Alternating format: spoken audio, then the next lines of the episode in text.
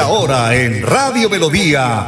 Hola, mi gente. Mi gente. Dirige y presenta Amparo Parra Mosquera, la señora de las noticias. Hola, mi gente. Programa de orientación periodística y de servicio social al servicio de Bucaramanga y Santander y con los hechos que suceden diariamente en el país. De lunes a viernes, de 8 a 8:30 de la mañana, para que usted esté bien informado. Señoras y señores, con ustedes, Amparo Parra Mosquera, la señora de las noticias. Ay, ay, ay,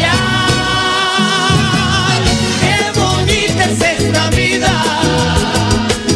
Y aunque no sea para siempre, si la vivo con mi gente, es bonita hasta la muerte con aguardiente. Oyentes de Hola, mi gente, muy buenos días. Les saludo hoy jueves 17 de noviembre. Esto va como volador sin palo. Esto ya partimos el mes de noviembre. Y estando ya los días en que faltan para llegar al mes de diciembre, el mes esperado por muchas familias, por diferentes aspectos, porque las se reúnen, porque pues es un espacio donde se puede conjugar ese ambiente de Navidad con la vida personal. Como siempre, Bernardo Fotero en la edición y musicalización de este su programa Hola, mi gente. Les cuento el estado del tiempo según el IDEAM. Tenemos cielo encapotado, temperatura ambiente de 22 grados. La temperatura máxima para hoy será de 25 grados y la mínima de 19. Continuarán las lluvias, dice el IDEAM. Y hoy en su mensaje el padre Luis Sassano habla de los tipos de martirio que agobian la vida de cada uno. Escuchemos. Lucas 21 del 5 al 19, el martirio y los tipos. Vamos a ver que hay distintos tipos de martirios, hay un montón, pero solamente como tengo que responder a tres, vamos a ver tres. Y el primer punto que vamos a ver es el martirio físico, el martirio que sufren tantos hermanos nuestros en Irak, en Irán, en Asia, en fin. Siempre trato de escuchar, tengo algunos amigos que son de comunidades libanesas y me cuentan de lo que han vivido sus padres o sus abuelos sobre la persecución. Vos decís, wow. Son aquellos que dan la vida por amor a Jesús. Y la verdad que eso es prueba de fuego, ¿eh? Allí verdaderamente están los que son y los que no son. Y mira, si hoy te dicen, o deja de ser cristiano o te mato, ¿qué haces? Pensala bien, no corresponda, no, yo sí, yo voy a decir que soy católico. No, quiero verte en ese momento. A ver si realmente ahí sos católico y cristiano. Es aquí donde crece la iglesia. Gracias a los que dan la vida por Jesús. Y es verdad, aquellos que se la bancan de ser de Cristo y que ahí asumen su responsabilidad de ser cristiano, porque ahora todos cuando estamos todos en paz y todo en amor, todos somos católicos, pero cuando las papas queman, ahí te quiero ver. Ese martirio da mucho fruto en la iglesia. Pero después también está el martirio psicológico, y es cuando quieren imponerte un modo de pensar distinto a lo que fuiste enseñado con tus valores. Cuando quieren imponerte cosas y que lo que está mal te impongan, a decirte que está bien, y lo que está bien te impongan y te digan, eso está mal. Y si no pensás como ellos, sos un anticuado o hasta incluso un genocida. Llegan a decir eso, no sé qué más. Imagínate a mí, que por el solo hecho de ser cura ni me preguntan qué es lo que pienso. Y dicen, no, este es cura, mejor ni le preguntemos. Va, y de ahí, es un martirio. Te matan en la prensa, te matan en la familia, te quieren hacer pasar vergüenza. Hasta incluso destrozarte públicamente, avergonzarte o hacerte sentir un ridículo. Porque has sido criado y educado en valores y virtudes cristianas. Después también está el martirio espiritual. Es cuando te ningunean en tu vida espiritual y en tu vida orante. Y esto lo podemos vivir, ojo, dentro de nuestra misma religión, dentro de nuestra misma iglesia. Cuando quieren hacerte saber que si sos del movimiento tal o cual, de cierta institución, entonces sí estás bien. Si rezas como reza tal o cual, está perfecto, pero si sos del grupo tal o cual, no. Este del grupo de, no sé, pongo un ejemplo, de la Acción Católica, y esto de la Acción Católica, no. En cambio nosotros, que somos el grupo tal, nuestro fundador nos ha dicho que tenemos que rezar tal, nuestra fundadora nos ha dicho que rezamos tal, y nosotros somos casi perfectos. No, qué feo cuando ciertas personas o grupos quieren imponerte esa manera de relacionarte con Dios, que capaz que incluso lo traes desde niño o desde niña, hasta incluso decir, no, pero estás rezando el rosario mal porque el fundador o la fundadora tal nos ha dicho que recemos de tal manera. Dejarlo rezar como Dios tiene esa relación con él o con ella, basta. Eso también es martirio. Hoy pedamos a Jesús que el martirio que nos toque vivir sea para mayores frutos en la iglesia y por la paz en el corazón de los que los habitamos. Que tengas un hermoso domingo, que Dios te bendiga y te acompañe en el nombre del Padre, Hijo y Espíritu Santo. Y hasta el cielo no paramos. Son las 8 de la mañana, 5 minutos, un hermoso jueves ya, Padre. Con diferentes eventos en Bucaramanga, la alcaldía conmemora el mes de la eliminación de la violencia contra la mujer, cuya fecha oficial en el mundo será el 25 de noviembre. El secretario de Desarrollo Social, Jorge Neira, afirma que desde la Secretaría de la Mujer y Equidad de Género se desarrollan eventos enfocados en la necesidad de transformación de todo tipo de violencia contra la mujer. En el mes de noviembre se celebra el mes de la no violencia contra las mujeres. Por esto la alcaldía de Bucaramanga, en cabeza de Juan Carlos Cárdenas, ha definido toda una agenda que se va a desarrollar a lo largo de noviembre. Desde la Secretaría de Desarrollo Social, con el programa de Mujer y Género, así como en articulación con la asesora de Mujer y Género de la alcaldía de Bucaramanga, se han planeado diferentes actividades. Entre estas actividades encontramos la primera escuela para hombres dirigida a servidores públicos, conversatorios alrededor de trueques o de saberes alrededor de las mujeres y las economías de vida. También la Feria BGA Violeta, que es un espacio de reactivación económica enfocado en mujeres. Y otro tipo de espacios como mercadillos que se realizarán a lo largo de diferentes fechas. Esta conmemoración se realiza en todo el mundo el 25 de noviembre. Sin embargo, desde la alcaldía de Bucaramanga hemos decidido que sea todo un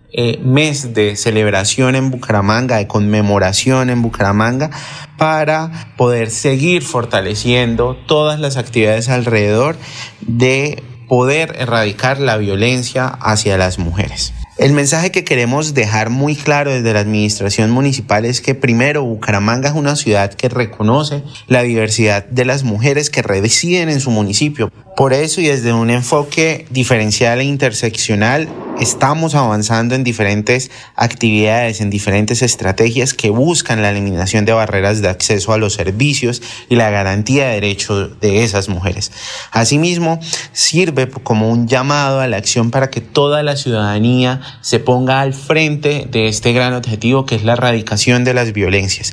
Todos, no solo la administración municipal, no solamente las mujeres tienen responsabilidad alrededor de trabajar mancomunadamente. Tenemos todos que trabajar como ciudadanía, todos, hombres, mujeres, institucionalidad, toda la ciudad alrededor de poder trabajar conjuntamente en generar, primero, construir relaciones equitativas, espacios equitativos y sobre todo espacios incluyentes para las mujeres del municipio. ¿Sabías que en Financiera Comultrasan tus ahorros y aportes van sumando? ¿Sumando qué? ¡Sumando beneficios! Incrementa el saldo de tus ahorros y aportes y disfruta sin costo cuota de manejo en la tarjeta débito, retiros gratis en cajeros automáticos nacionales y mucho más. No esperes más. Disfruta más beneficios con Financiera Comultrasan. En Melodía valoramos su participación. 316-550-5022 es el WhatsApp de Melodía para que entremos en contacto. Envíenos videos o fotografías de las noticias de su comunidad y las publicaremos en nuestros medios digitales. 316-550-5022, el WhatsApp de Melodía para destacar su voz. Melodía, la que manda en sintonía. Hola, don Miguel. ¿Y al fin consiguió el dinero para el cultivo? Sí, Juancho. Con el programa Hay Campo Pa' Rato de Financiera Comultrasan, eso fue rápido. Fui a la agencia, solicité el crédito y me dieron una buena tasa de interés. No esperes más. Únete al programa Hay Campo Pa' Rato. Disfruta de servicio personalizado y beneficios exclusivos. Sujeto a políticas de la entidad. Vigilada Supersolidaria. Inscrita a FOCACOP.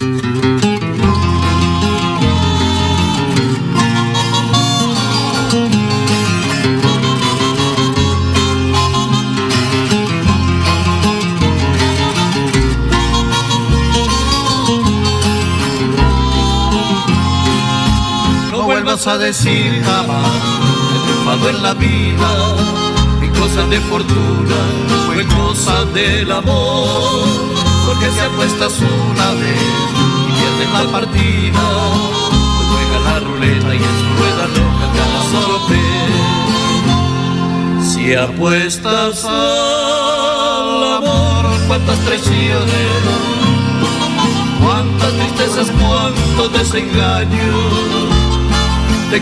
8 de la mañana, 10 minutos, el director de Tránsito y Transporte de Florida Blanca, Ferney González, confirma que en el municipio, al igual que en Bucaramanga, fue levantada la medida de pico y placa en esta temporada de fin de año para los taxis.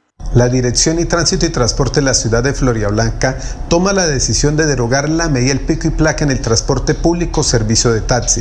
Esta es una medida que se toma con el fin de apoyar el gremio amarillo, con el fin de fortalecer el transporte legal, pero también de apoyar en esta época decembrina a que las personas tengan una mejor demanda en el servicio público. Es importante ratificar que nuestros alférez junto con la Policía Nacional vamos a seguir prestando un control al transporte informal en todos los diferentes puntos de nuestra ciudad de Floridablanca, y nuestras campañas de cultura ciudadana que las estamos llevando a todos los sectores y también en los colegios públicos. Son las 8:11 de la mañana, la alcaldía de Girón alerta a la comunidad del barrio Convivir que este sábado 19 de noviembre el equipo de la Secretaría de Salud estará puerta a puerta en jornada intensiva de esquema de vacunación. No olvide llevar el documento de identidad y el carnet de vacunación. La jornada que se llevará a cabo desde las 8 de la mañana hasta las 12 del día estará apoyada por personal de la Clínica Girón y el Plan de Intervención Colectiva Clínica Girón. Además, se prestará asesoría en educación en salud como cáncer de mama, infecciones respiratorias agudas, educación en salud sexual y reproductiva y asesoría en planificación familiar. Y en Girón también abrieron inscripción de personas que estén interesadas en hacer parte del programa Familias en Acción. Serán 33.000 cupos y la convocatoria va hasta el 30 de noviembre. Según la Oficina de Desarrollo Social, se deben cumplir ciertos requisitos para ser parte de esas 9.000 familias que estarían vinculadas al programa del orden nacional. Y hablando de salud, la Secretaría de Salud del municipio de Piedecuesta realiza jornada de vacunación. Eso es hoy en colegios oficiales del municipio. En la Escuela Normal Superior el horario va de 8 a 11 de la mañana y de 1 a 3 de la tarde. Y en el Instituto Valle del Río de Oro, Instituto La Vega y el Colegio Centro de Comercio, la jornada es de 8 de la mañana a 12 del día. Así que recuerde no llevar el carnet de vacunación para que se tenga el control de los biológicos que son aplicados. Son las 8:13 de la mañana. Los alumbrados navideños de este 2022 en Bucaramanga se encenderán el 7 de diciembre, aprovechando el Día de las Velitas, anunció este jueves el alcalde Juan Carlos Cárdenas. El mandatario local informó que cerca de 3.000 figuras navideñas iluminarán en diciembre en la capital santandereana, gracias a la articulación de esfuerzos entre la Alcaldía de Bucaramanga y la Electrificadora de Santander, ESA. Se hará posible el alumbrado navideño más grande en los últimos años, confirmó el alcalde Cárdenas. Con la estrategia de Navidad deslumbrante Bucaramanga 400 años, el gobierno revestirá puntos íconos y vías más emblemáticas, garantizando que los bumangueses vivan experiencias agradables. En el marco de este convenio interadministrativo se destinaron 6.000 millones de pesos, parte de este proyecto, de los cuales el municipio aporta 3.000 millones y la ESA otros 3.000 millones. Este año la iluminación navideña estará distribuida en 7 circuitos para que propios y visitantes los recorran en familia. Y actualmente pues, se avanza en la correspondiente instalación, pero lo cierto es que se iluminarán como la calle 36, la carrera 27, la avenida Quebrada Seca, así como el Parque Santander, el Son de los Búcaros, Morro Rico y el Parque de los Niños. También se va a embellecer el norte de Bucaramanga con la iluminación del Parque Lineal Río de Oro y el Parque Barrio Kennedy. Otro punto, se impactará el sector de Real de Minas, donde también estará presente el Parque de los Sueños y la Calle de los Estudiantes. Además, inicia en este cuarto ciclo el Parque de los Periodistas, ahí en la diagonal 15, contiguo a la carrera 15, hasta la intersección de la calle 36, la avenida Quebrada Seca, calle 36, hasta la intersección con la carrera 9.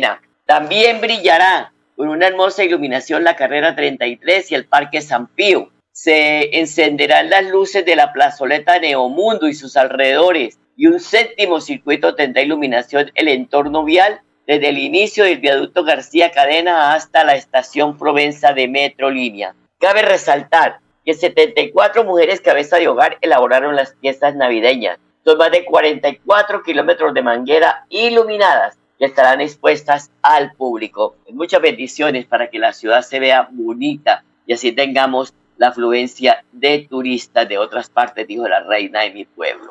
8:16, una pausa y ya volvemos. Nuestra pasión nos impulsa a velar por los sueños y un mejor vivir. Nos apasiona el progreso, el ahorro y dar crédito a nuestro país. Nuestra pasión es mejorar su vida en Financiera Comultrasan. Vigila Supersolidaria, inscrita a FOCACOP.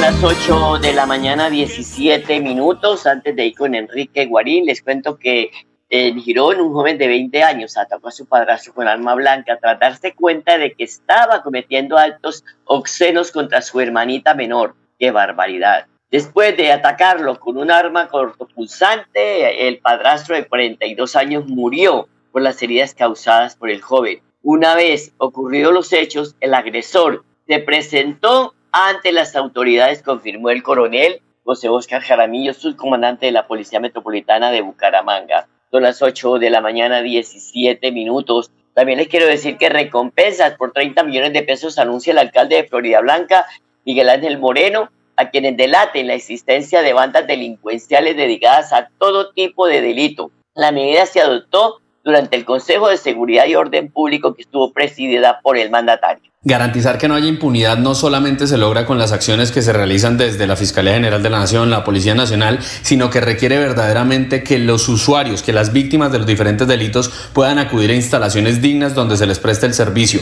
Por eso hoy el gobierno de Florida Blanca priorizó ya los recursos y adjudicó los contratos necesarios para que se construya la sede sur de la Fiscalía General de la Nación en nuestro territorio, que va a servir para todos los usuarios de Florida Blanca y todos los usuarios del sur del área metropolitana. Bueno, ahí hay más importante obra para el municipio de Florida Blanca. 8 de la mañana, 18 minutos. Enrique, muy buenos días. Buenos días, Amparo, y a todos los oyentes lo mismo. Bueno, continúa la pelea entre las EPS y el presidente Gustavo Petro. Esta vez le salió un nuevo capítulo, y es que en medio de una entrevista el mandatario aseguró que estas entidades están debilitando el sistema de salud en Colombia, por lo que insiste en acabarlas. Eso será peor el remedio que la enfermedad, Enrique. A ver, Amparo, hay algo que no se puede desconocer desde que empezaron a funcionar las EPS a través de la Ley 100 del año 1993.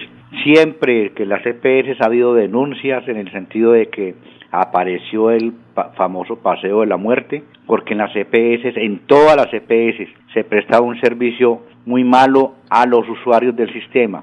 Y el paseo de la muerte era que llegaban a un lado, los trasladaban para otro y otro, y eso es la realidad de la situación de la salud de las personas que son afiliadas a las diferentes EPS en el país.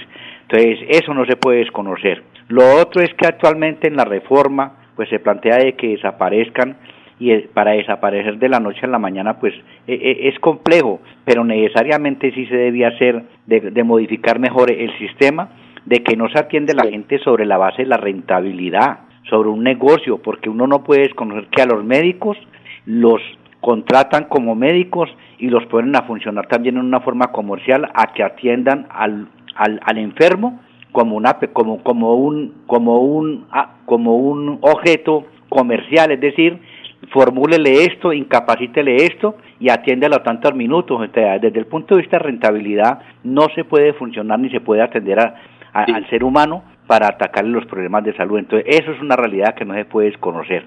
Entonces, pero Enrique, ¿no será mejor apretar tuercas para que funcionen con calidad y no dejarle la atención de pacientes a los hospitales públicos? ¿Esto no sería debilitar el sistema de salud en Colombia, que pese a cómo está funcionando, hay gente que dice, me han prestado buen servicio, otros dicen, bueno, me ha demorado la orden, en fin, pero que no vayan a enviar a los hospitales públicos porque es peor?